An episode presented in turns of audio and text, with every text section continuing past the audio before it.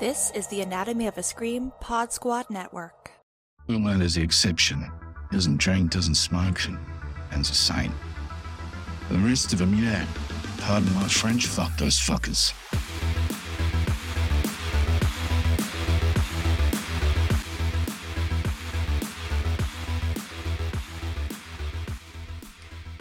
And welcome to The Girls on the Boys, a podcast dedicated to analyzing the Amazon series The Boys and all things masculine, quote unquote, in quotation marks.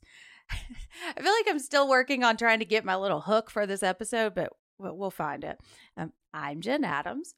And I'm Rachel Reeves. And we are here today to talk about season one, episode three of The Boys. This episode is called Get Some. And Rachel, I was telling you off air, like these these episodes have these delightful little descriptions. And as a person who often writes podcast descriptions that I put a lot of time trying to be clever into, and I really worry that nobody ever sees. Like, I thought it would be fun to read these because they're really cute and they're funny and they just really fit with the tone of the series. So, for today, it's the race of the century. A Train versus Shockwave, vying for the title of World's Fastest Man. Meanwhile, the boys are reunited and it feels so good. So funny. It just feels like out of another time, like so like quaint, like in like the I don't know, like 30s or 40s or something. It's like world's fastest man. I know. yeah, and we'll probably talk about this later, but like I was just loving all of the showmanship for this. It was like if the Super Bowl lasted like less than a second. That's like what this race feels like, you know? yeah, like why would you even go in person? Like you can't even see it. I know. And like how much time and energy are they spending like making this a worthwhile event for people to go to, you know? like, all right, thanks for hanging out for two hours and for uh just seeing that, you know, one point one second thing. Let's time to go. Exactly. See you later. It's like when when you were a kid and like you used to say, uh, "Yeah, I can do five cartwheels in a row." Ooh, I did them so fast you couldn't see it. like that's what this whole event feels like. Which Yep. I was an expert of the five cartwheels in a row, so fast you can't see it. So, you know. but let's talk about this episode. So, Rachel, can you tell us about Get Some? Yeah, so this episode is directed by Philip Sgriccia, I think. Uh, Sorry. okay. yeah, sorry, Phil, if I'm uh, pronouncing your name wrong, but I'm sure you're used to it. And uh he is, I mean, a very talented person. It seems like he's a producer, director, editor. He's worked on such series that you may be familiar with: uh, Supernatural, Smallville, and uh, must have a Raimi connection somewhere because he's also worked on Xena and the Hercules TV show. And fun thing, digging way back into his history, he edited the Max Headroom series. So worth mentioning. Yeah, I, I'm familiar with two of those things, and it's Max Headroom and Supernatural. Um, but those things are very interesting and fun, and it's it's it's interesting to see like the people that are working on this and what they've worked on before, because there's always this like level of quirkiness, like tongue in cheek kind of humor, you know, that I Uh-huh. think it's like this show really lends itself to and you can kind of like i imagine if i were a director or a writer or a producer like it feels like you just have full license to just go all in on this with the boys you know which i imagine would be really really exciting you know Yeah. And I'm excited to see, like, as we continue on this journey with the boys, to see, like, who returns, and especially for some of, like, the bigger, like, episodes to see who's handling that. Because, yeah, directing TV is always seems kind of wild to me. Like, you just come in and do, like, one episode of something that's, like, ongoing. Like, that's, I don't know. It's so weird, but gotta be fun, though.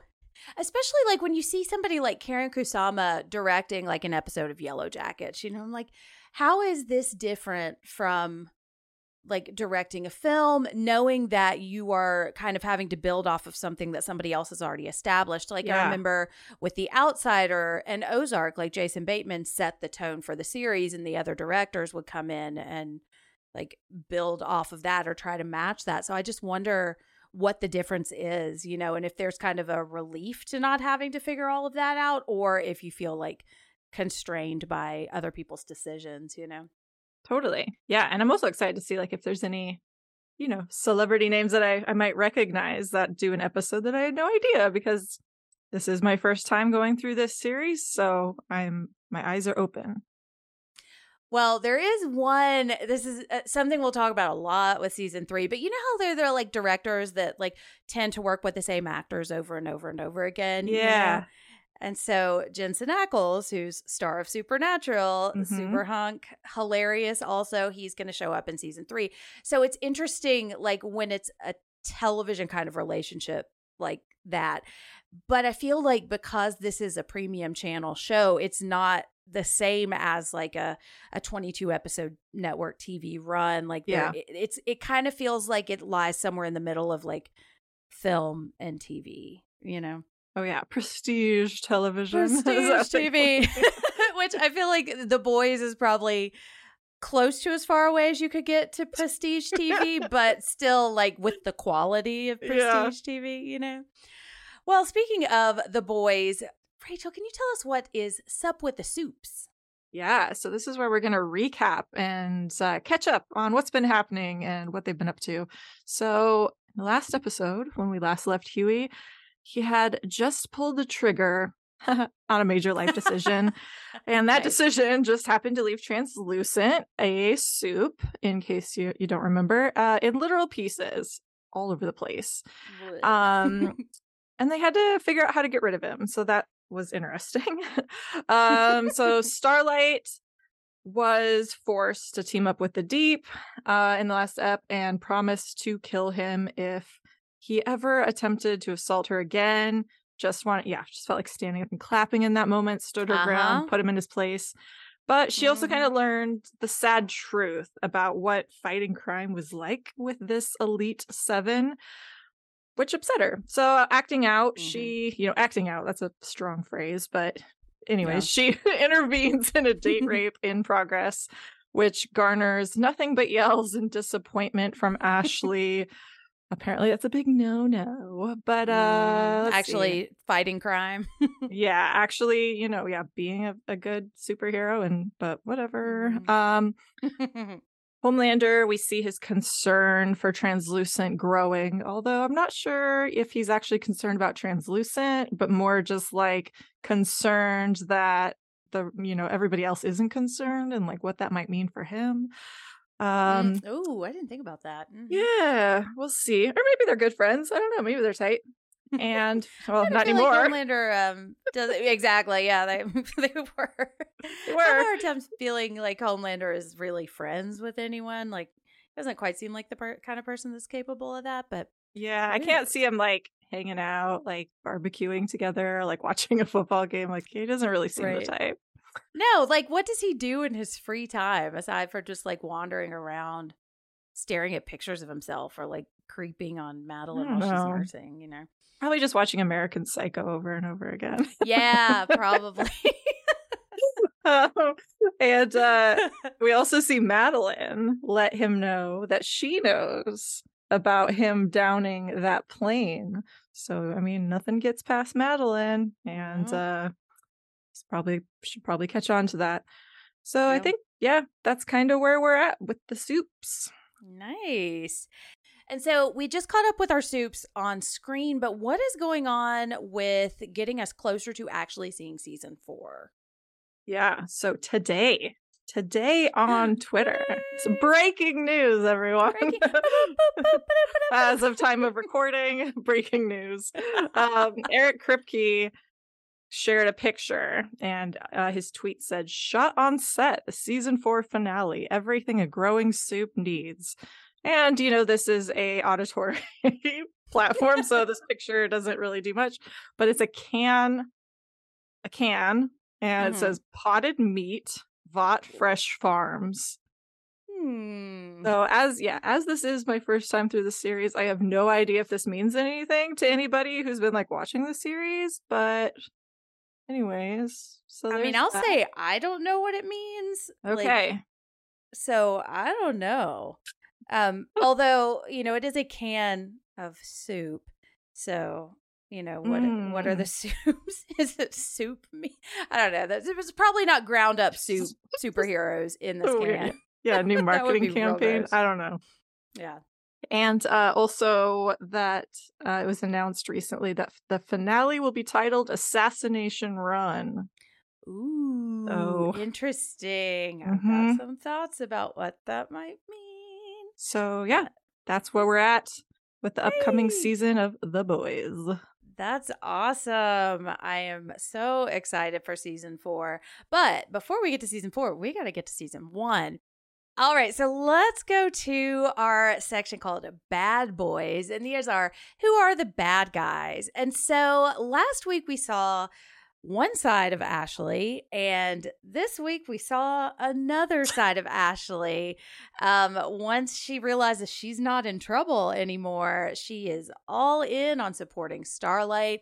I love, like, she's one of the characters I love to hate, and this flip just makes me so happy as a viewer. It would enrage me if I were Starlight and tell me, I can't trust you. You are not helping me at all. You are helping yourself. But she, because she completely reverses her opinion on Starlight and not even like, Starlight, you have to be careful. Like, she's not even giving her a lecture. She's like, Yeah, you were great. Like, it is a complete 180. Oh yeah, big flip flopper and just like so funny to me because like this is like PR has to be kind of a nightmare job. I would uh-huh. think like this because that's the thing. It's like you think you have a plan and then something takes off and it's like of course you have to ride that wave, but like Mhm. also you know, you can I mean you wouldn't want to admit that you were wrong. Which clearly Right. Ashley does not. So yeah, I mean she's dropping all those analytics and numbers and you know what's trending and it's just it's disgusting and hilarious at the same time. Yeah, and it is it is about the numbers and it's about how popular Starlight is. It's not that she did a good thing Right. and thank God cuz I mean I could even see with her justification like you have to be careful because all three of these people could sue you. Like I could understand her being nervous and her being mad about that. She's not even concerned about that. She was concerned about how it was going to look and now that it looks good, she's Yeah. happy.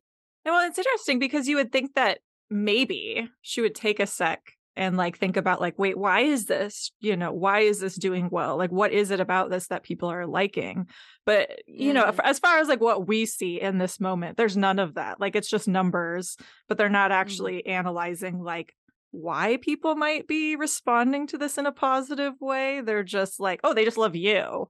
And it's Right. like, well, maybe maybe that's not the whole story there.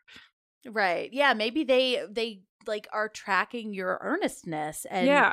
like cuz I mean, we have seen how fake the soups are and I Mhm. feel like when we get to Hughie's bedroom and we see all of the soup merch that he has, like you can kind of tell that the larger public unless they're like really critically thinking about it, they're probably just going along with the flow and like, yeah, Homelander, he seems pretty cool. You know, Queen Maeve, she's hot. I like her. She's strong. And they're not really thinking about this, but I think at a certain level, it's like with politicians, like you can pick up when people are being honest with you and Yeah. when people are full of shit. And there's a, a kind of like lower level lizard brain thing that I think activates in that situation. And I think people just really like connect with Starlight because she seems to actually be honest, you know? Yeah, it's like Keanu not full of Reeves. Like, I mean, yeah, Exactly. he's like, you know, he's an actor. He's great. I mean, I love Mhm. John Wick movies, but you know, I think everybody kind of universally adores him because of who he is off screen, right? Like he just seems Mhm. like such a wonderful human, earnest human being that like Mhm. for for decades has been practicing what he preaches and like that's what we love about him. So it's kind of sad that Ashley isn't seeing this. So I'd be, I'm curious to see how that progresses and if she ever has that revelation or at least acknowledges it anyways. Well, and it's interesting when you were talking about PR, I was thinking like it does like ordinarily I imagine being in PR would be a really hard job. And if we have anybody who's listening who does do work in PR, I would love to hear about it. Like let us know what it's actually like. Um but she is in this terrible company working PR. Like she is essentially tasked with doing the impossible under threat of death every day because if she Mhm. does something that pisses some of these soup soups off, like Homelander will, could just kill her and the company would cover it up. And she knows because she's covered up deaths before, you know? So I imagine, like, not only does she work for a boss who clearly doesn't give a shit about her, um, but she also like she's doing her job under threat of like being burned by laser eyes. yeah. So oh my god, like what if you did PR at like Twitter or like Tesla? like if anybody works there, like just yeah, an anonymous. Uh, hey, we'll we'll keep you anonymous. Yeah, we just want to know, you know. oh, I also want to shout out Colby Minifie. She's the one who plays Ashley, and she just, uh, I just love her in this role. And she's one of those actresses where every time I see her, I look up where I've where have I seen her before? Because she she feels so familiar, but she's just she's fantastic in this role. Agree. Yeah, she's fun. Yeah. Um, well, okay, we talked about Homelander, so maybe we can kind of move into him. We don't he doesn't do a whole lot in this episode, but we do see he hates Madelyn's baby, which cracks me up. and like they have this little stare down, you know? And you would think like he's Mr. America, you know, like he's mm-hmm. like he's the kind of person that you would imagine like kissing babies and like just wanting people to to like him and being Mr. Wholesome family man. But he just fucking hates this baby because this baby is getting her attention. Yeah, and it just seems like Homelander's that kind of person that just like can't be happy for anybody and mm-hmm. is just like rather than like actually reflecting on himself and like why, you know, maybe he's not happy with his own life, he's just going to scowl at other people that are like doing their best to live their life in a, you know, positive way. And so yeah. I just god, he just just seems bitter and very unhappy. yeah. Yeah, and like I think you it is a really smart comparison to American Psycho. And on psychoanalysis, we covered that for narcissism. And he is just such an extreme narcissist. Yeah. And that's what happens when, like, he is literally at the top of the food chain. Like, nobody on earth can hurt him. Right. Mm. Except, as we'll find out later, one thing Butcher says is like it's their reputations that are their their weaknesses, you know, and that's why I think he is so ultra sensitive to when people don't like him or when he's not getting everyone's full attention. Like I have I work with somebody who like has this like laser like focus for when he is presenting and you stop paying attention and he'll look at you and he'll ask you a question and it like it really freaked me out for a little bit and then i just learned like it's it's because he he needs this validation you know it's just a part an aspect of his personality and he's great like he's not going to kill me with laser eyes but like That's homelander right exactly. But like homelander he has this like that's one of his sixth sense it's like translucent knowing how to read people. He knows when people are not focused on him and it freaks him out and i think his response is to try to intimidate you know? Yeah and we see that with maeve right? Like that was actually i mm-hmm. mean learn i'm so happy to have her back in this episode and get to see her a little bit more but also we saw her interacting with homelander and there's some weird dynamics going on there and it did not make me like homelander at all. Oh yeah. Yeah and maeve is one of those really interesting characters where I, like we don't know too much about her yet but like she she kind of feels like madelyn in a way that like she doesn't seem like bad to say, but she is working for the enemy, you know, and you can tell that she's a little bit conflicted. I would say Maeve is better than Madelyn. I would put Maeve clearly in the heroes column and Madelyn clearly in the villains column, but I feel yeah. like there's a lot of gray area with both of them, you know. Mm-hmm. Um, but yeah, she, I wrote down what he says to her because we find out that they used to date, which one I would like to see them, you know, some I mean, some fun scenes with the two of them because they're both so beautiful. yeah, what, yeah, that's a tape I would watch. oh yeah, it's like in in um in Twilight, or I guess it would be Breaking Dawn, like when they both become vampires and they could just like fuck so much that they destroy yeah. their house. yeah, like, like on their honeymoon or whatever. right, like I want to see the soup tape, but um knowing the power dynamic that Homelander kind of has over people, like you kind of get the feeling maybe this was not like like a consensual relationship, you know? Mm. And, or maybe I wanted to ask what your thoughts about that are. Like, we know that they broke up. We don't know why they broke up, but we know that they are no longer together. And so I'm just kind of curious what's your impression of this former relationship and the relationship between the two of them now? Well, I mean, he seems like a really toxic ex to have. And like, oh God, that would just suck. Not only to have like a douchey ex, but like have to work with him. Ugh. Um, Mhm. and live yeah. with him too. oh yeah, in the same yeah, no bueno. Mhm. Um Yeah. but I, I'm curious to learn more about that and to Mm. like learn if that was something they entered into willingly because they actually did have something romantic or if it was just like a PR stunt Mhm. and a PR stunt that maybe you know they went into without feelings but maybe Homelander ended up developing some I don't know so I'm curious to Yeah. see like learn a little bit more about how that came about hmm It's like if, with Mr. and Mrs. Smith, if Mrs. Smith like wasn't really that into Mr. Smith, but Yeah. Mr. Smith was super into it, you know. yeah Um, and the thing he says it, it is so creepy, and he looks right at her and he says, "If I ever really thought you'd fallen for someone else, I just don't think I could handle it." And like when I'm looking at that on the page, it doesn't feel that weird. Like it feels like, oh, I'm just, I'm fragile. I miss you, you know. But the way he delivers it is so creepy and it's so sinister and threatening, you know. yeah Ugh. it's very much like the if I can't have you, no one can, which Mhm. is, Yeah. I mean, frankly terrifying. Yeah, especially given that he's the strongest man on earth.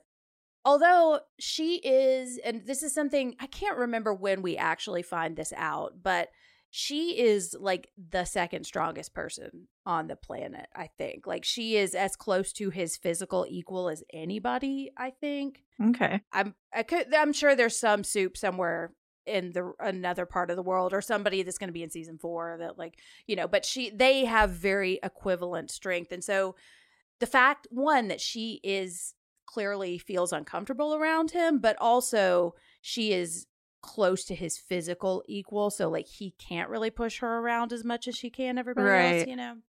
Yeah because he says that to her after he's just like mowed her down with a an AK forty seven, you know, and it's had absolutely no effect. So it's I I love this scene where they're just kind of like strolling along, talking about their day through this active shooter situation, and Oh then my like her gosh. taking the elevator and him just kind of waiting in the hallway, and then they go in and like save the day. It's just so matter of fact and Well, just hilarious. And like what I couldn't get over is like, okay, so like there's all these other cops around, right? Like there Mhm. are other people who, I mean, they're not superheroes. Like their lives are at risk and there is Mhm. a shooter shooting down at them. And so literally any second could be potentially their last. and Mhm. yet there's no urgency from these superheroes. Like they are literally just like strolling through this situation, like not a care in the world, but everybody else Mhm. around them is putting their lives at risk in that situation. And that was just a really interesting way to kind of subtly highlight their weird privilege, like that they, you know, are, aren't even acknowledging really. You know, I guess Homelander's like, well, you're the real heroes, but he's not actually, I don't know, like trying to help them quickly and make sure that they're safe. Exactly. And we've now heard him say that at least twice before. It's such like a pat answer, you know. It's like, "Hey you guys, you're the real heroes. Now tell us what's going on so we can save the day." You know, it's so it's such a practice to lie. well, it's like condescending. Mhm. because it's like yeah, like- actually trying to like like help us if we were like actually real here like i feel like you'd want to like hurry a little bit Right, exactly. it's like if you compare it to Superman, it's like him like seeing I know he doesn't see the bat signal. I know that's somebody else. But like if Batman. he realizes right, right, right. Like he realizes there's a crime and he runs in and he tries to get there as fast as he can Yeah. every single time. He drops what he can because he's like a good superhero. And I kind of like like that like that's not realistic. That's not human. That is well, I mean it's superhuman, but like if this is something that you do every single day, I imagine like the urgency, you start to kind of lose your urgency because it's like if everything is an emergency, nothing is, you Oh, know? So it, yeah that's a good point it's also kind of shows the mundanity of what their lives must actually be like, you know, which is why I think the show is so genius because it's in like little depictions like that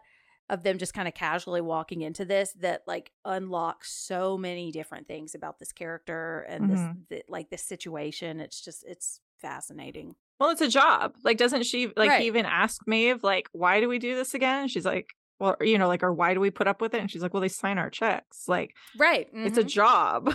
They're not, yeah. Like what know- else are we supposed to do? yeah, Mhm. unlike, you know, Superman and all these, you know, Marvel and DC heroes, like, as far as, as far as I know, they're not getting paid. They're doing it Mhm. for quote unquote altruistic reasons, right. you know, because and they have like other sources of income or they like live in magic town where journalists actually get paid like a living wage yeah. Yeah. yeah, and have plenty of time to save the day and like write their pieces all the time you know I know that's a good Yeah. point. I never thought about. It. Yeah, when was he actually writing all those pieces? i know like think about transcribing interview like how much time it fucking takes me to find images like i Mhm. couldn't save the day i could barely like keep Yes. take a shower yeah. sorry little, little peek into my life uh, but another thing I think is really interesting too, and I have this in my shock and awe notes, but like when they get there, like Homelander just kills this guy. You know, there's no like arrest, and Maeve is like frustrated because it was supposed to be her caller, not because she cares, but because she wanted to be on CNN. She wanted to walk, do a perp walk with him. She wanted to be seen as a hero Yeah. and she can't do that if Homelander has punched his fist through his heart like that you can't save the day then so I thought I thought that was interesting Yeah. I definitely think they. Yeah, Mavis is has really piqued my interest. I'm very curious, be, and just because I, I haven't quite figured her out yet, and it Yeah. seems like she's fully aware and like disillusioned, but still, it's like I think there's a nugget of a person in there who still like wants to be a hero.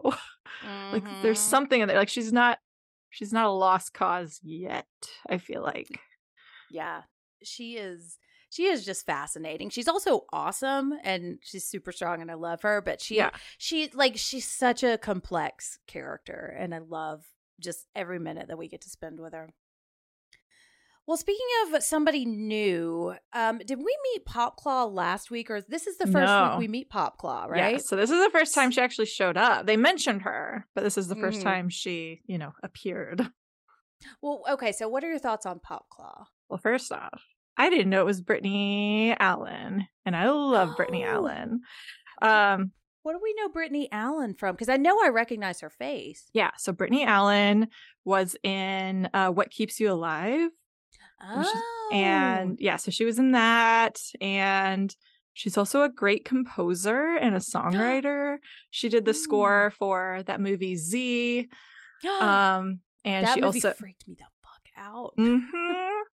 And then also did the score for What Keeps You Alive. And she's got some solo albums. I actually interviewed her a few years ago. And so, like, when she popped up, it was something that, like, I knew, you know, but I hadn't watched The Boys yet, obviously. So it didn't uh-huh. necessarily, like, register. Anyway, so when she popped up, I was like, oh my God, that's her. I forgot she's in this, but I didn't know who she was. And so, yeah. That's so exciting. Oh, And I still have not seen What Keeps You Alive. I need to check that out. Oh, Jenn. Yep. You need to see that movie. That's a Jenn movie, I feel like. One you'll appreciate. Ooh, nice. Um, but yeah, I was excited to see her in this role Mhm. and to kind of see that there are second tier. I can't remember what A Train calls her. B list. It's like a B list. Yeah, something like a like B list Mhm. superhero, a B list soup, Mhm. and kind of what existing like that means. Because we see like she can't pay his rent, pay Mm-hmm. her rent, and you know has some issues with Compound V. Which oh my gosh, Yeah, yeah. Let's talk about Compound V. We can, and we, there's so much to say about Popclaw, but I feel like it might be a good time to introduce Compound V because this is, I, I feel like we mentioned, Translucent mentioned it in the last episode. yeah, We've heard, oh, and the This- mayor of Baltimore yeah. Knew about it. But so Compound V is kind of a performance enhancing drug for superheroes, but it also has addictive qualities. Yes. So that was interesting because we see, yeah, Mhm. A Train taking advantage of that to make sure Mhm. that he secures a win um just by being, you know, threatened about what it would Mhm. mean if he lost.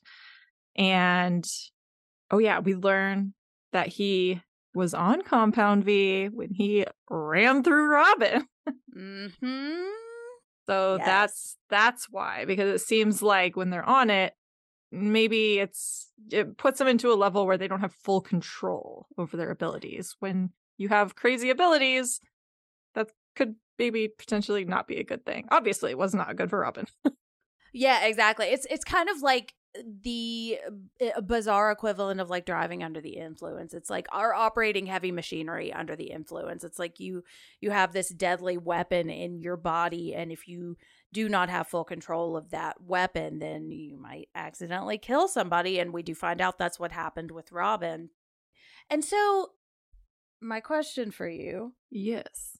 how are you feeling about A Train given that we know this now? I mean, I feel sad And- for him. Like, Yeah, yeah, because we also know he starts using V because he's worried if he loses this race, he's going to get kicked out of the seven. So he's literally going to lose his job. So yeah. it does make me feel a little more sympathetic towards him, you know? Yeah, and he just seems like like I'm not very impressed with him as a superhero. like these aren't really like superhero behaviors, you know. I, I mean, uh, clearly none of them are really doing, you know, living up to the superhero name, but it's just kind of sad and pathetic a little bit. It is, yeah. Yeah, and I just was writing this thing about the boys for Slash Film about like their powers that don't make sense because if you really start to dig in, there are some inconsistencies with some, some stuff. And one of the things I thought was interesting is why A Train is losing his seems to be losing his powers. Why are his powers variable when it doesn't really seem like that's a factor for other people?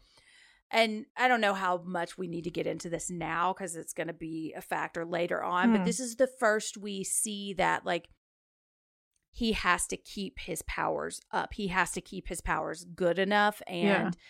it's like Homelander being insecure all the time, except he actually has a reason to be insecure because he might become obsolete. He might get too old. And it seems like he is one of the only supes so far that is concerned about this, you know? Yeah, like his body maybe just not responding the way it has in the past. Yeah, it's like Homelander doesn't like stop being able to fly or like he doesn't fly slower or he doesn't get less strong, but A Train seems to and it could be because it's an action, it's not like a state of his being Yeah. that like this seems to be something he has to train for, he has to keep using compound V to keep it up, but it's just a train he, and Maeve, man, there there's just a lot to these characters, you know, and as a as a former addict too, like it does make me feel a little more sympathetic. I don't like A Train, but Mhm. like you know, you do things sometimes when you're under the influence that you would never do and otherwise and I think we see A Train is under a lot of pressure and that's part of the reason he uses like that Yeah. making excuses for him because he ran through Robin yeah. and he and he hurt my Hughie. So not cool. And he he like won't it's interesting that he won't acknowledge his relationship with Popclaw. Like we see that Mhm.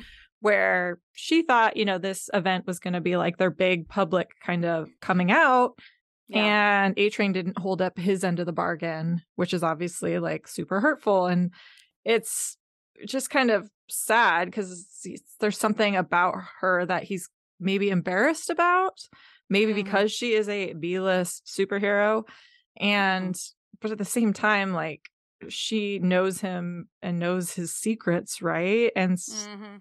So it's just very, I don't know, spineless behavior. Like, oh, you're embarrassed of me, but like you're the one who's taking a performance enhancing drug to keep up this appearance of that you're a superhero, you know? And so it's just, ugh, Yeah. gross. She can do better. she can do better. Yeah, she deserves better. Like if she were my friend, I would give her the book. She's just he's just not that into you and tell him, you Yeah. know, it doesn't mean hmm. you're any less. Like just find somebody who's got their shit together. And it's like it's not that Vought won't let them be seen together or won't let them be out as a couple. It's that he won't request it, you Yeah. know?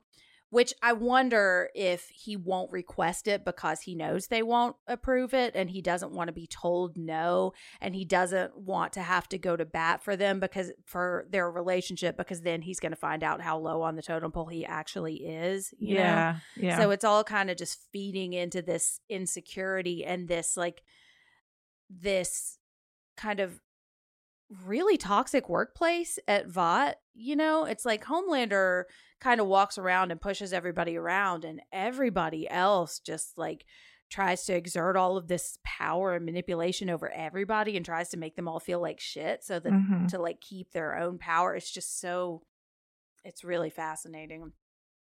And we see that like his rejection of her and his af- after he wins the race, he gets all of this fame and celebration and he gets to keep his job and he makes just kind of a crack about being single and like that's what pushes her to use V again and it's really it's really sad. It is sad. Not not good. I feel like we've seen this in so many movies where like Mhm. yeah, some celebrity gets interviewed and like they're like, "Oh, are you here with anybody special?" And you're like, "No. No, I'm single." Yeah. Because they're more Yeah. desirable, right? Like celebrities are unless they're dating somebody equally desirable, like they're more desirable single. Because then yeah. people, you yeah, know, it's like maybe I could be with them. you know? exactly. Yeah. Which, like, no, you're not going to be with A Train. yeah. Um, although I do get the sense that, like, if an A list supe wanted to be with A Train, like, he would probably dump Popclaw, but he would miss Mhm. her because I think he really does love her. Like, their relationship when they are together in her apartment seems legit, you know? And, and she Yeah. sucks his toes. I know. like, I know. like, he's a runner. I don't know. Um, but yeah, no king it's- shaming. No king. No, hey, yeah, whatever you're into, that's that's great. But I second toes is not my thing on either end of that spectrum. Um, but yeah, it's it's like the, the the that thing you do kind of relationship, or like when Homer is in the Be Sharps and they tell, and Marge has to pretend that she's not married to him. So yeah. Um, well, okay, we've already kind of mentioned Madelyn, and I think she's going to factor into another character that we're going to talk about. So let's move into our next category, which is Spice Girls. Da, da, da. I need to. I was like, can we drop it in like a clip I'm- of like, oh, tell you what I want, what I really, What really, really, want. really want? Yeah, I know. It, if we wouldn't get sued, I need to find out like what the minimum amount of time we can put in Mhm. the episode is. Yeah, which is like maybe five seconds. yeah, well, tell me what. To- that's it. that's it. yeah. Yep, there we go. Hey, but it's enough. It's enough to get the song stuck in your head for a Yep. week, which is our goal. Um, so we talked a little bit about Madelyn. Let's talk about Starlight because I believe her her meeting with Madelyn is what kicks off the episode, if I'm remembering correctly. So the last we saw her, we were worried that she was going to get fired because, or Mhm. she was worried she was going to get fired. Ashley was allowing her to believe she was going to get fired, regardless of what was going to happen. But that's not what happens when we walk into the meeting. Apparently, this woman has come forward, is very grateful for Starlight for saving the day. And so Starlight is a hero now. Ashley's on board. Madelyn is on board, although in a less reserved or a more reserved way. Mhm. Um, and she gets a great reward for this, uh, saving this the day and being so popular. Yay, she gets to show her boobs more. Woo. Congratulations. Woo! Yeah. So they and I love this marketing team that comes in. Like these guys are just they're so funny. Like big uh, little Iowa girl comes into the big city. She gets her Oh fancy new outfit. Oh, Well, and I love like okay, so yeah, Starlight's response to this outfit is understandably uh she's you know Mhm. less than enthused because you know why would she want to um be objectified in that way? Like why? Of course not. Like don't blame her. But i love how yeah these marketing guys are like well yeah starlight's like oh it just doesn't you know it's not very me and they're like you're wrong. It's totally you. But i love them Yeah, we know you. yeah and they're like it's empowering. It's feminine. And she's like what? And i just love that of course it's like these men telling her that it's empowering Right. Exactly. and this uh. woman just horrified that she doesn't like her beautiful outfit. And it is a cool outfit. Like and there are some women or some people that would find this a very empowering thing to wear and be Totally. really excited. Like it's essentially wearing a bathing suit and thigh high boots to fight crime. So there's not only and like I like I don't know, this is gonna sound weird, but like as she wears this, like it's extremely revealing, you know, all over. And I just imagine how uncomfortable I would feel. But she's not quite saying, Oh, this is too slutty, I would never wear it. She's just saying it's not me Yeah. which I really appreciate because like it could somebody else could see it as very feminist, but she is saying it's my body. hmm I should be able to decide what I put on it. And that is a perfect point. And what I love about Starlight is she will say that shit. Yeah. You know, even if she doesn't always follow through on it, you know? I did love Madelyn's response though. And she's like, You're right. You totally do have like every right to do that, but not in the seven. Like you can go do that somewhere else.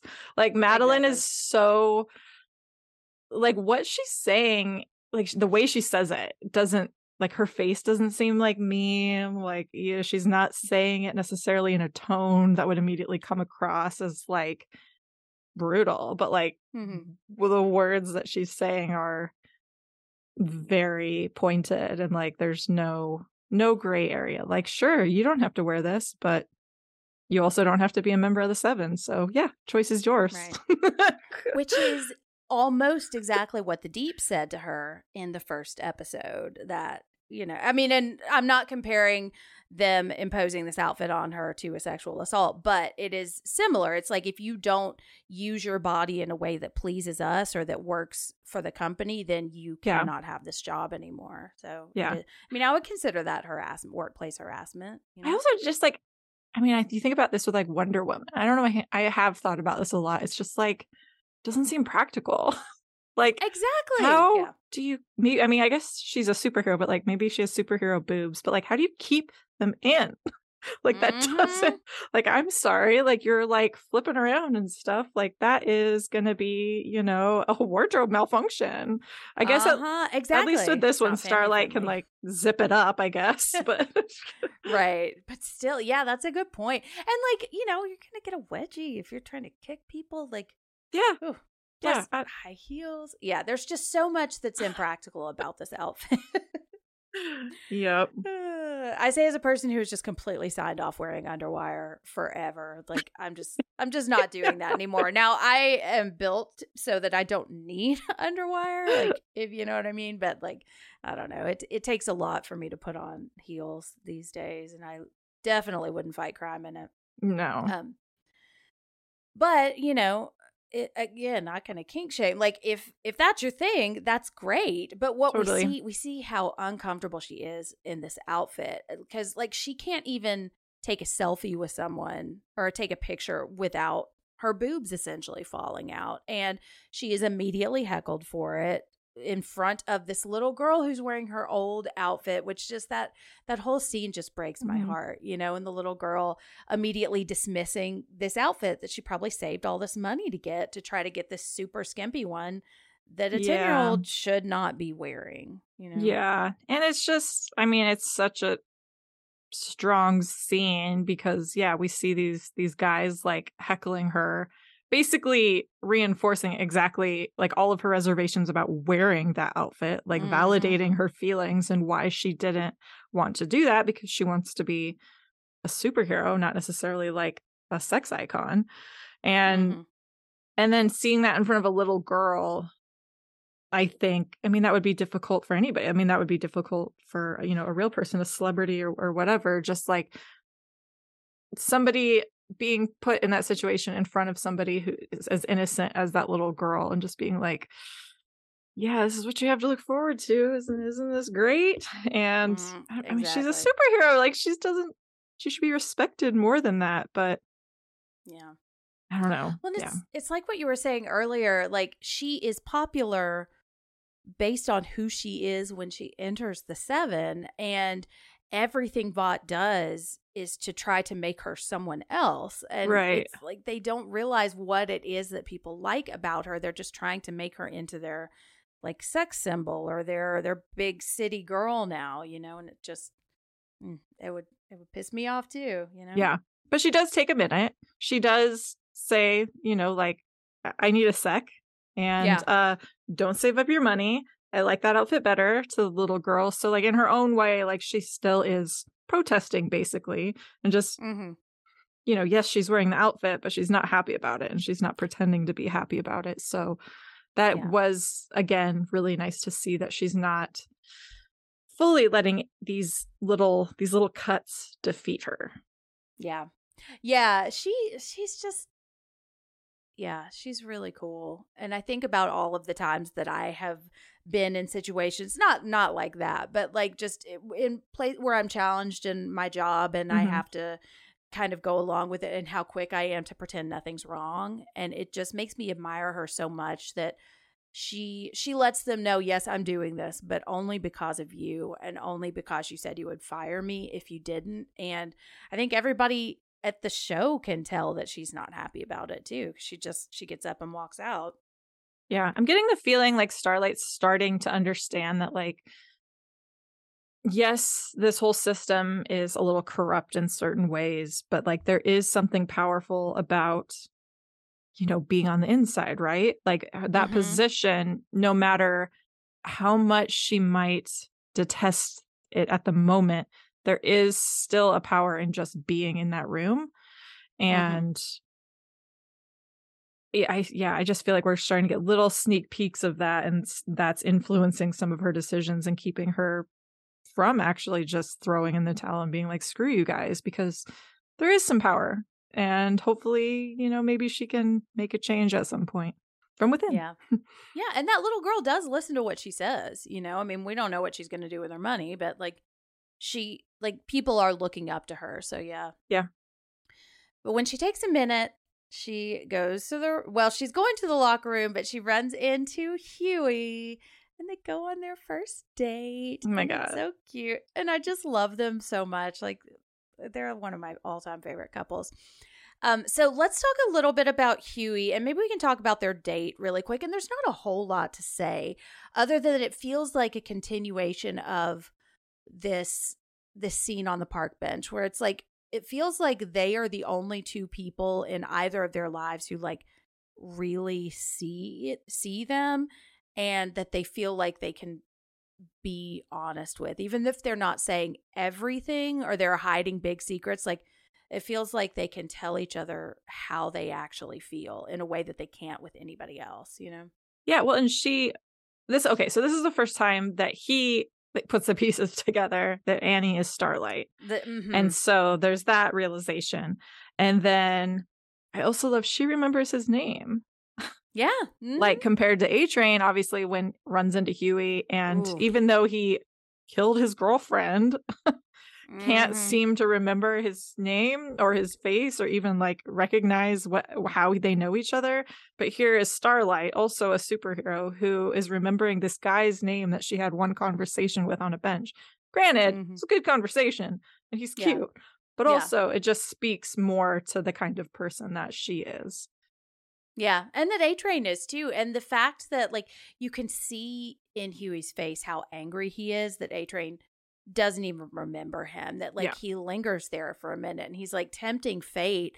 He's like you don't you don't know me? Like how can you not know who I am? And Yeah. I imagine I would be so angry at that point too. Yeah. But when he is talking to Starlight, we're like one of I don't want to reveal too much, but one of the I think kind of overarching themes is can superheroes be good, you know, Mhm. because the boys, like especially Butcher, like superheroes, they're all bad. Nobody deserves this much power. We let's kill them all, you know, and I think Hughie, given his experience with A Train, is inclined to kind of go along with that. And now he realizes that this girl that he connected with, who told him he hated, she hated her job, is a superhero too. So you can kind of see his wheels turning in the back of his head with Butcher in his ear too, Yeah. saying like, but how can how can these two things exist in the same person? How can this person be inherently evil because of what she can do, but also be a good person? You know? Yeah, and I think we, you know, Hughie's really reckoning, or, or I don't know, he's like mid transformation, I feel like Mhm. here. Like Yeah. he has clearly I mean, what does he say? At some point, somebody, actually, I don't even remember who says it, but they say, oh no, I think it's Hughie. He says there's no normal anymore. Yeah. mhm. And like that could be, I mean, what happened with Robin, clearly that was a big loss in his life. And Mhm. moving forward, that was going to change a lot of things. And then after he kills a superhero, which is apparently a very rare, massive thing that he has done. Mm. And so, I mean, uh, you, killing anybody, like you can't come back from that. You can only move forward changed. And so we're Right. starting to see him kind of, I think, processing that a little bit and trying to reconcile who he is now and like who he wants to be. And even in this conversation with Starlight, he's doing that. Like he turns off the like walkie talkie at some point because he just wants to be honest with her and have a good conversation, Mhm. but is also cutting Butcher out because of how he feels and just doesn't. I don't know. He's treating her differently, and it's just so cute I know and- it's so and, sweet. and honest. hmm Yeah, and like you get the sense too that like I think he is seeing I don't want to be Butcher, you know? Yeah. Like I want to be like Butcher and there are things that I can admire about Butcher and I can like his I don't know if go-getterness is the way to describe it, but like his his willingness to act and to kind of be dynamic and get shit done, but also like look at how he treats people, you know, and he's kind of saying, I'm not going to treat Annie like this. I don't want to just blatantly use her, you know. Well, and like I mean, this whole thing, right? Like we're dealing with good versus evil, and I think Hughie is very much exist, and and Starlight too. They exist in the gray area in between, where Mhm. and like he's owning his anger. Like we see him kind of really just letting that anger out about so many Mhm. things. We see him trash his room and like kind of Yeah. say some like harsh words to his very sweet dad who Yeah. like like honestly like yes maybe he's been babying him and kind of like enabling him in some regards but like you can tell like he's not doing it out of like malice or anything like Simon Pegg like he just loves his son and likes to hang out with him and you know so it's, it's just interesting to see him yeah let that anger out and be okay with that but also Mhm. realize that like yeah he doesn't want to be like butcher not all superheroes are bad and kind of trying to figure out his own stance on things Right. Yeah. And he says something interesting to another character we're going to talk about in just a minute. And he says, like, the last thing he said to Robin was like, "Don't besmirch Billy Joel," you know, which is is like it's funny, but it's also like you can tell this is like weighing on him, you know, that Yeah. this is like this is what's going through his mind. Like this is the last thing I ever said, and I've been reading that where I just finished the Year of Magical Thinking, which is the book Mm. Joan Didion wrote when her husband died, and so I've just kind of been thinking about the ways that you process grief and Yeah. how those kinds of things just kind of spin in your head and you fixate on it. And I think like he seems to be not necessarily rejecting his father, but just rejecting this life. And his dad is just a part of his of a part of this old life. And you know, he he seems I would pin him maybe 25 26 you know somewhere around Yeah. there and he's still living at home he's still living in his childhood bedroom and so like this is a phase that I feel like all people get to at a certain point and he's just it's like rebelling and embracing this new life and rejecting his dad and it just this growth I think it just hurts you know all Yeah. all change hurts all growth hurts that's why change in the tarot is represented by the death card you know mm-hmm. because there's a shedding of your skin and you know as as a parent too like i know that's going to happen with my kids at some point and you know it just I, I did it with my parents you know yeah so yeah he was comfortable and he's entered a phase where he is uncomfortable but Mhm. he but i feel like he's learning to be okay with that right exactly yeah like uh, to to sit with his his grief and to sit with his his frustration and you know and he does kind of get some of his rage out and i think he also has a really interesting conversation with uh, our new character um but he's talking about how it felt when he killed um translucent and that like he felt alive. He felt which Mm. I kind of read as like I am doing something. Like this grief, that this like upset that has been weighing on me like I'm actually doing something with it and action always feels better than vulnerability or inaction, you know? Yeah. but I think our character, who I'm, I'm going to stop beating around the bush in just a minute, but reminds him like everything comes at a price. Like that rush is the same rush A Train gets when he shoots up with V. You know, it makes you it makes you feel powerful. It makes you feel like you can do anything. You can take control of your situation, and you're going to pay for that at some point. And sometimes it's worth it. You know. Yeah. So the character that I've been mentioning is Mother's Milk. So this is our first introduction to Mother's Milk. So just want to get your first reactions to this character. I mean, I'm loving all these new characters. Let me tell you. Like I was like, yes, yes, yes. We're like getting Mhm. getting into things now, right? I always Mhm. say like give a TV show 3 episodes. Like no matter what it is, give it 3 episodes and if you're like not into it by then, okay, fair enough. But Mhm. like I feel like this is where it really starts digging in and developing. And so I was happy to see this. Um I Oh, just wait till the character we meet in episode four. Yay. That was a little just teaser, but sorry. I love it. Bring in. Because you're completely right. And I love that. Sorry, I didn't mean to cut you off, but like, No, I love the way we're like, we get to take time meeting Frenchie and we get to take time meeting Mother's Milk, you know? Yeah.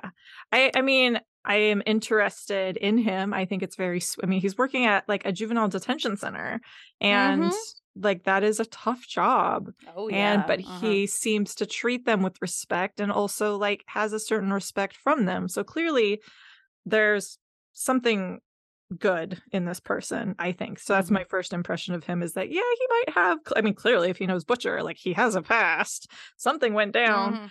but somewhere in there is a good person who's trying to in some way make up for that and he Mhm. seems very sweet with his you know partner or Maybe. wife or whoever Mhm.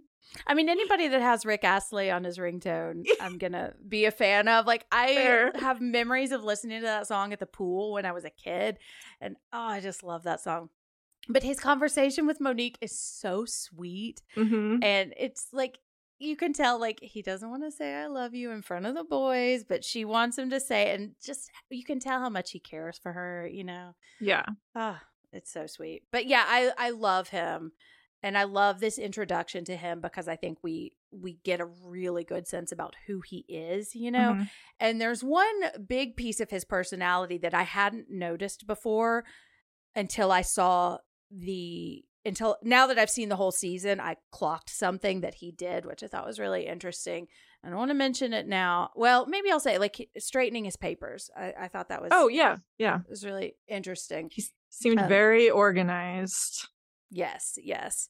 Um, and I also love like he understands addict behavior. So in a way, like I meant to mention with Hughie, he's the one who knows how to hack into um into Popclaw's apartment. right But MM is the one who knows to look for the drugs at her house. Like he understands how addicts think. I don't know if that comes from him being an addict himself or just working with these like at-risk youth. He just kind of knows knows what this behavior looks like. And so he's really a big piece of the key to to solving more of the mystery too. So plus he's just a beautiful man oh yes, he is he Laz is let's see Laz beautiful. alonso yep Mm-hmm. Ooh, yeah. um, he also does not want to work with Butcher. Nobody wants to work with Butcher. yeah shocker. And he doesn't want to work with Frenchie. So we get, uh, and this maybe can cross over a little bit with Butcher. There's not a whole lot to say about Butcher in this episode. Yeah. But with his conversations with MM, we hear about Becca and we hear about the Mallory stuff. And that both of those things seem to be big pivotal things. Um, that- my notes are just like who's becca? Who's mallory like who are these people? I'm dying to Well, know. so curious do do you have any thoughts about that yet or are you just more just kind of curious to see how it's going to play out? Oh i'm just excited because it's like oh you know i feel like it's like you know they're gonna come back to it. So, and i just yeah we Mhm. it's like we we get introduced to these characters but they do a, such a good job at letting you know that like there's more here like it's not ev- you know what you see is not necessarily what you get and they're just like teasing you with these stories and these histories and how does he know Butcher? Like, what did he do? Like, how does he know Frenchie? Like, what happened there? And just all of these Mhm. dynamics and just alluding to that past. And I'm just dying to see it. Well, and I want to say too, like having been through the series twice at this point and going back now and really like analyzing what we're seeing, like I'm picking up things like what I said about like MM's papers, you know? Yeah. And like what just kind of a casually mentioning the Mallory stuff. Like these are fully formed characters Yeah. right now. And the way these seeds are going to grow in later series, like it's really fascinating, but I think it's just so impressive that Kripke really seems to have a handle on the story right now, you know, because Yeah. a lot of times, especially in the first season, like you're really kind of trying to figure out what's going on with these characters. And I feel like he he knows what he's doing with these. And I think that partly that's having only 10 episodes to work with and also you know the leisure not leisure leisure is not the right word but the flexibility of a premium channel where you're not like kind of having to bow to season durations you Right. know? It's it- so it's funny because I, I saw this tweet, like a thread this week from Gail Simone, who's a writer and she does a lot of comic books and Mhm. has done tons of like DC stuff and yeah, very very accomplished Mhm. comic writer and she was talking about how like one of the problems i mean lots of people have complaints about marvel movies and stuff like that but though how Mhm. it's shifted so much to the superheroes that there's not enough like ancillary just regular human characters and that was Mhm. really kind of the strength of a lot of these legacy characters and the legacy stories was those relationships and Mhm. how they interacted with you know the world and people around them and i think that's just something that is so well done in this series already is countering these superheroes with these just these normies right and Mhm. like like how they talk about like hughie i mean what do they talk about like his how his tech skills like oh this kid's full of surprises that's what butcher says and it's like they Mhm. have their strengths too and kind of pitting these normal human beings with skill sets against these superheroes and that's yeah it's something that for some reason these larger gigantic billion dollar movies are kind of forgetting is the power of, of Mhm. normal people like we don't all want to just watch super- superheroes all the time and so it's just i know this Mhm. came out a little while ago but it is still feels like very refreshing to see just normal humans written so well Right, exactly. Because if all we are ever seeing is the superheroes just smashy, smashy, smash, yeah then at some point it becomes like like Homelander and Maeve just kind of strolling through this emergency situation, you know? yeah Um, and I mean, you could also argue they are basing this on a comic book, so the story is essentially already written. But I found some stuff out about some of these characters, and and it seems like a very different story. So I would be Oh. interested at some point to to cover. Yeah, I found something out about Homelander, and I was like, whoa, which we'll talk about in season three okay because it involves a character we don't know yet. But uh, all right, well, let's move. I think we've already talked about a lot of our good and evil things. Oh, uh, there's one thing I wanted to mention about Butcher. We've already talked about most of his stuff, but I fucking love the scene at the race when everybody is watching the race and he's just turned around and he's staring daggers right at Homelander, you know, and this is somebody who has laser vision and you get the sense that like that Butcher has these laser eyes right into Homelander. I love it. it felt very like cinematic to me. Like i couldn't pinpoint like you know like oh is that hitchcockian or is that lynchian? I don't know. I couldn't pinpoint it but it felt very like classic cinema to me almost in a way. Just that Mhm. like kind of haunting image of just you know yeah all these people with their backs and then just one person forward Yeah, yeah, it's it's like it follows, you know.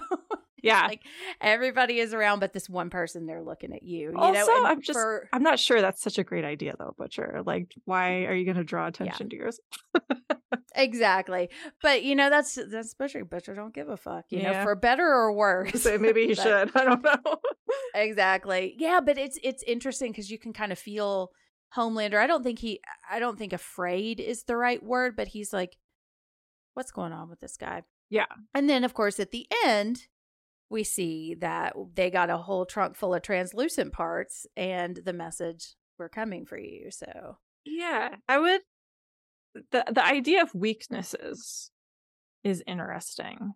And Mm, one mhm. like that was something I didn't necessarily see coming. Not that it was like a Mhm. huge reveal or anything. Like obviously translucent translucent lucent had a weakness and they exploited that and you know the way that they dispose of him kind of highlights Homelander's weakness.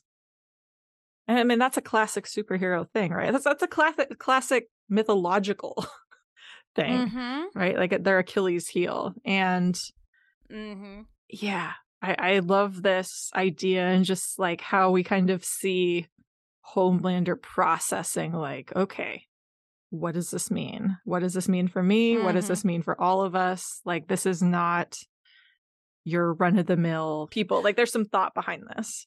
Exactly. Yeah, they might know what my weakness actually is because I think Homelander is very aware of what his weakness is, you know, and he knows, especially like given in just three episodes, how much importance we've seen at Vought about numbers and followers and like how Yeah. many points you're up, you know, and how like closely they're tracking popularity. And like Homelander is seeing a dead supe. And I mean, I don't know if Homelander is actually invincible and could actually die, but he's probably not concerned about his bodily harm, you Mhm. know, but what he's concerned about is losing his status and what's the rest of his life going to be like? Like how is he going to like he, he's afraid of getting canceled, you know, what are what's going to happen to me if people don't love me anymore? And I think that's just such an interesting fear for somebody so strong to have, you know, but also extremely relatable. You know, and if you think about superheroes like actors Yeah. too, Yeah. you know, it's like you got to constantly stay stay in people's favor. You always have to say, "No, you're the real hero," you know, even if you even if it's clear you don't mean it. Well, and if you see, I mean, you think about just what happens in the real world where people are in just gigantic positions of power. And if one falls, you can just like, it's like you can almost feel that ripple around. Like people are in Mhm. similar positions. Like, oh my God, like Harvey Weinstein went to jail. You know, like Right, uh-huh. suddenly it's like that, you know, curtain drops, like, to, you know, that, and you're suddenly like vulnerable. Like, something that you thought could never happen to you suddenly like maybe could Mhm. and you know has Yeah. you like reevaluating not saying like you know everybody like is like harvey weinstein but i think you get what Yeah. i'm saying Oh yeah, well, and I mean, I remember hearing like everybody was all of these men were like, "Uh oh, did what I did." Like I thought it was fine. I didn't ever get in trouble for it, but did she misread it? You know, you just start second guessing a lot of things, and it just makes you feel like, oh, maybe I might be vulnerable. Well, and know, that's how, like, change that happens. Before. that's how change Mhm. happens too right you see like leaders or people in these high positions of power and suddenly like all sometimes all it takes is for one person to be held accountable and that can have real impact in the day-to-day life of like so many people and so many companies because I mean, yeah, nobody wants to be in that position. So you better, yeah, change your policies and how you act because clearly nobody is immune from the consequences. And that's, you know, what we would hope for. But if you're a Homelander, Mhm. it's, yeah, that's not, that's not necessarily what you want. Right, exactly. Well, and they're also trying to get into the military at this point too. And so like if if Supes can die, if if the 7 can die, Yeah. you know, are they really that powerful? And if the power comes like I'm I can't remember what this what this quote is from, but it's like our power comes from the perception of our power. Mm-hmm. I, oh, it's from Chernobyl when they're talking about the Soviet Union. And the guy from the KGB is saying, Our power comes from the perception of our power. And when that perception is gone, Right. it all crumbles. And what they have said, I've watched Chernobyl so many times. I fucking love that documentary. feel, feel or not good. documentary. Feel good story. It is. I don't know what it is about this, but like I've put it on in a loop and just watched it over and over again. I just love it. Um, it's also not a documentary. I do know that, but I also love it. Also, it's got a Skarsgård in it, so There you go. You know that's a big plus. but one of the things Gorbachev has said is that he really thinks that the Chernobyl disaster was like the first step in the dissolution of the USSR, is because it's that one show of weakness or that one link in the chain breaking that just starts a domino effect and all of a sudden it's like what you were saying it's like when somebody like Harvey Weinstein goes down like well nobody's safe you know and anything can happen and you know although people like Harvey Weinstein should go down Oh no, absolutely. That's why it's like, Like a it's- statement. Yeah, yeah. It can have positive impacts. Uh, but if Right. you're in a similar position, trying to get away with similar awful things, like yeah, you should Right. you should be shaking in your boots, like right, rightfully so. I I am curious, like they haven't really clarified how the supes feel about potentially going into the military. Because if I were them, I don't think I'd want that. Because the second they're in the military, right, like you're gonna have other nations like dissecting your weaknesses. like, how can we destroy like how can we destroy this person? And yeah, I don't think I would want that. Because like right now they're kind of like existing in like a weird other it seems like anyways like a position of power but they're not fighting other countries so they're not really a threat to them you know like Mhm. you know the uk is not going to necessarily care what's going on with the united states superhero i'm assuming they stay within their like territorial boundaries. Mm. Yeah. But the second they start crossing them that could be i don't know. I don't know what the benefit would be for the superheroes. Other i mean the benefit would be for vought to get paid but i don't know about the superheroes themselves. Yeah, and it's interesting. Like, I don't know if they have thought about it, you know, because Maeve and Homelander, they're the only ones that we really see talk about this too much. And they are just using Maeve is just selling these talking points and she's, you know, just saying what she's been told to Mhm. say. And Homelander's like, no, I can do this myself. But I don't get the sense that he really cares that much. It this is just a level up for him. You know, it feels like a promotion, Yeah. you know. But it is interesting. It's kind of like in The Stand, you read it and you're like, does The Stand exist in other countries? You know, Yeah. it's just like so far we've only seen America. And so it'll be interesting to see how how this happen how this works with the rest of the world. Yeah. Which is something that we will get to at some point. sweet I know. It's the show is so good. Um, well, is there anything else that we want to mention in our themes that we haven't touched on yet? no i think we talked about a lot of them with the characters I think so too. Um, the Starlight is the one, only thing I wanted to say is she has verbalized now something that we've been talking about for a couple episodes. I don't know if they really want you to be a hero. I think they just want you to look like one, which I think is is a really great kind of summation of that theme.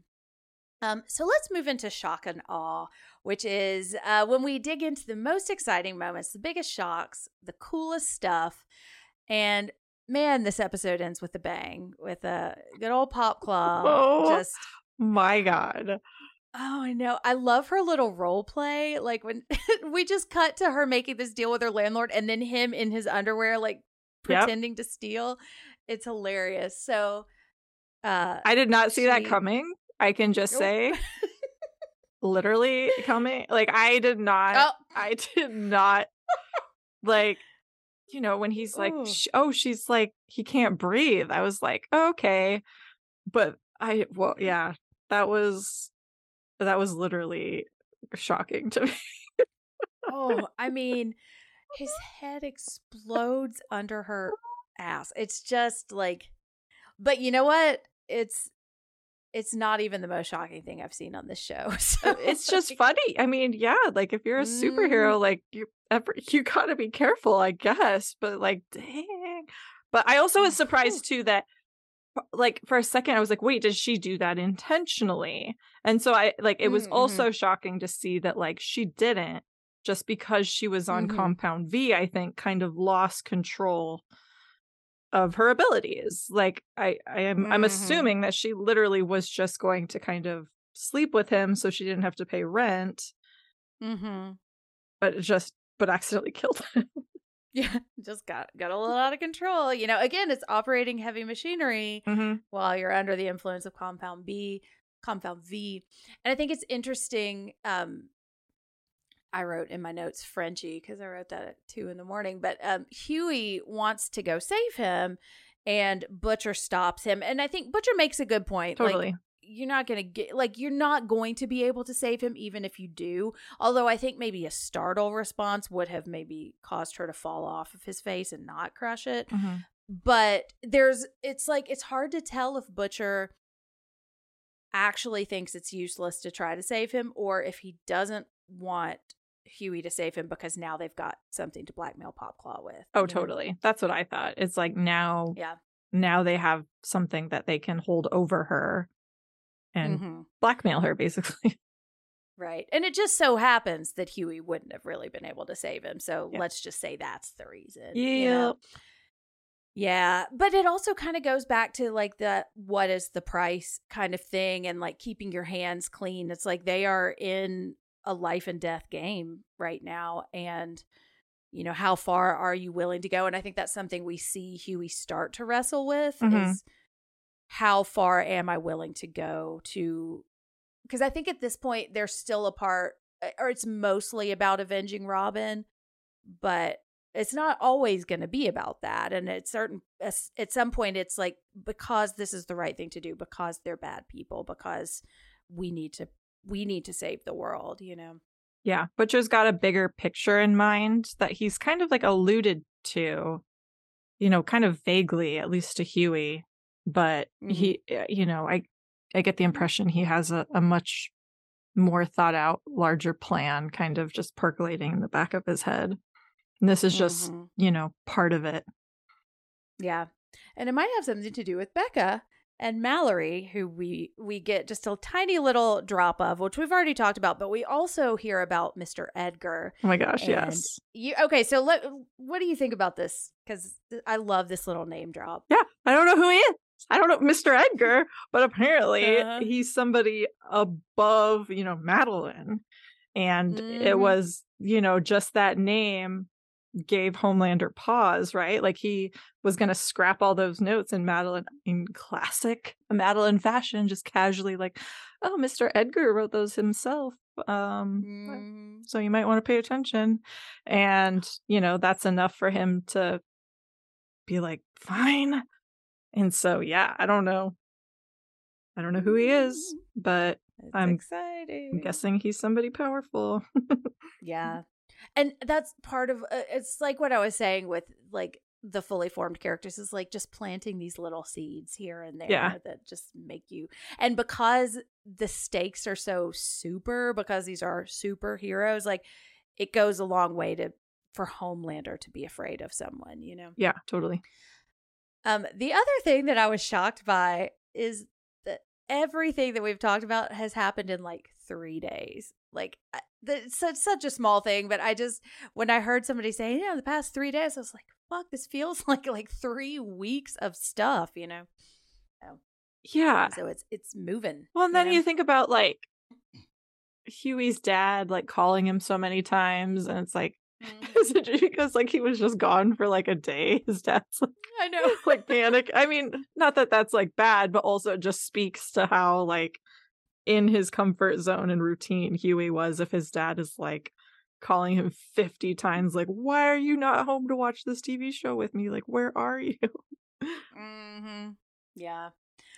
Uh, well, unless there's anything else that I've forgotten to mention, um, let's move into choosing our fighter, which is our MVP of the episode. So, Rachel, who is your MVP? My MVP was Popclaw. Like it's probably like I'm probably just biased because I love Brittany Allen, but also like I just I mean she's in this episode a lot. Like I kind Mhm. of expected her to just be like in and out and it's like oh no, she's like a major player in this.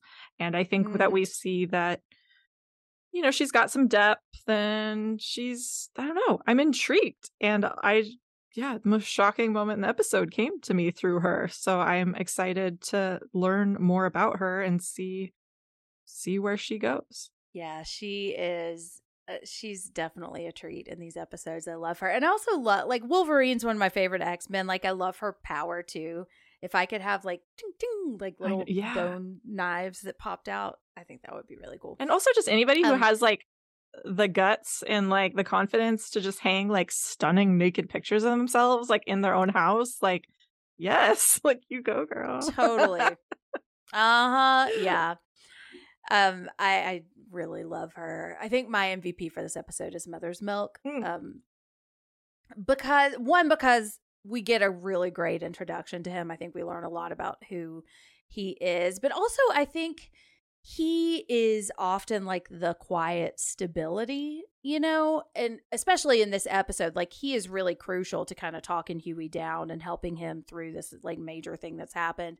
And also, he's the one that is kind of the key to finding the compound V too. And so I think like I just I he just feels so rely like he feels like a safe person to Yeah. go to in a way that Frenchie feels exciting but doesn't feel safe. No. Butcher doesn't feel safe. You know, Hughie feels like you can trust him, but he doesn't quite have his own feet under him. So, like, of all of the people in the episode, Mother's Milk is the one that I would go to if I needed help, you know? Yeah, or like to watch your dog. Like I'm not going to trust any of these other guys Exactly. like my dog. Like mother's milk, I feel like would be responsible. Oh yeah. Also, he knows how to cook and he knows Mhm. what his wife like or his what his partner likes to eat for dinner and he will make it for her. Yep. So, yeah. So, yeah, lots of good people in this episode. Um so predictions, Rachel, what do you think might happen next and what are you excited to see? well, I feel like we're on the verge of a hideout because, like, I feel like the, team is assembling. I'm assuming that these are the boys, Mhm. and you know, uh, we see Butcher just completely blow up the last place that they were at, where you know Translucent me- me- met his end. So I feel like they Mhm. have to go somewhere. We see Hughie pack a bag, like he's going to be gone for a while, but where are they going? So I'm Yeah. I'm hoping they've got you know their little you know bat lair or whatever, and Yeah. excited to see that. And then also, just like Homelander said, like this is a war. Basically, what what does that say? Like inside the trunk, like we're coming for you, or like I'm coming for you, Mhm. something like that, or just coming for you. Yeah. Mhm. So I'm excited to see that kind of game of cat and mouse really solidify. And Mhm. it's in such a fun place though, because the supes don't really know who it is yet. So yes. And then Annie and Hughie. It seems like this is gonna be like a thing. So yeah, I want to see more of that, please. I love them so much. Um, I also love like just the little line, like we might as well be in a flower truck on the street. And he's like, no, no, no, this is not a flower van. This is a this is a regular cable van. yeah, nobody would ever It's like- expect this. Yeah. exactly. Ah. All right. Well, let's wrap up with some plugs. So, Rachel, where can we find you online if people want to talk to you about Annie and Hughie? Yes. So I'm on Twitter at Vinyl Girl, G R R R L, and on Instagram at The Vinyl Girl. You can also catch me from time to time uh, co hosting The Pod and the Pendulum with our dear friend Mike Snoonian and uh, The Losers Club with Miss Jenn Adams here as well. That's me. Yes, you can find me at Jennferatu on Twitter and Instagram and um, co-hosting Losers Club podcast. And uh, I post everything I'm doing, so follow me because I just I got my fingers in a lot of pies. Yeah, you do. it's kinda- I'm getting it's kind of there's a lot of pies, so it's yeah, it's hard to run them all down, but just I'll I'll post them all. Um, and we want to thank the Anatomy of a Scream Pod Squad um, for hosting our show. Please make sure to check out some of the other fantastic shows on that feed, including Bodies of Horror, White Ladies in Crisis, that's me, um, Such Sights to Show, which is about the Hellraiser franchise, and Clive Barker's books in general, which is great, and the Alter Tapes. There's a lot of really great stuff on that um, on that channel. And that's going to be it for this episode of The Boys. We are going to be back in two weeks to talk about episode four. And I thought it might be fun to talk about the titles because these titles are so like evocative, you know? yeah. So I already teased a little bit about what's going to happen in this next episode, but episode four is titled The Female of the Species. I love it. which- Love it. So excited. Oh my God. Who's the woman Um, who plays the character in Species? the movie.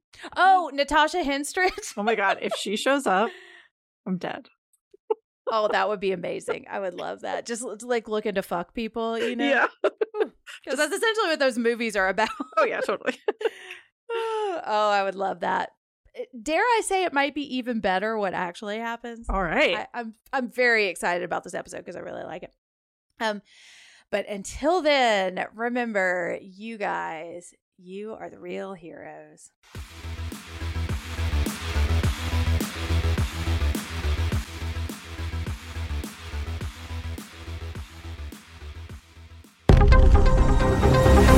The Anatomy of a Scream Pod Squad.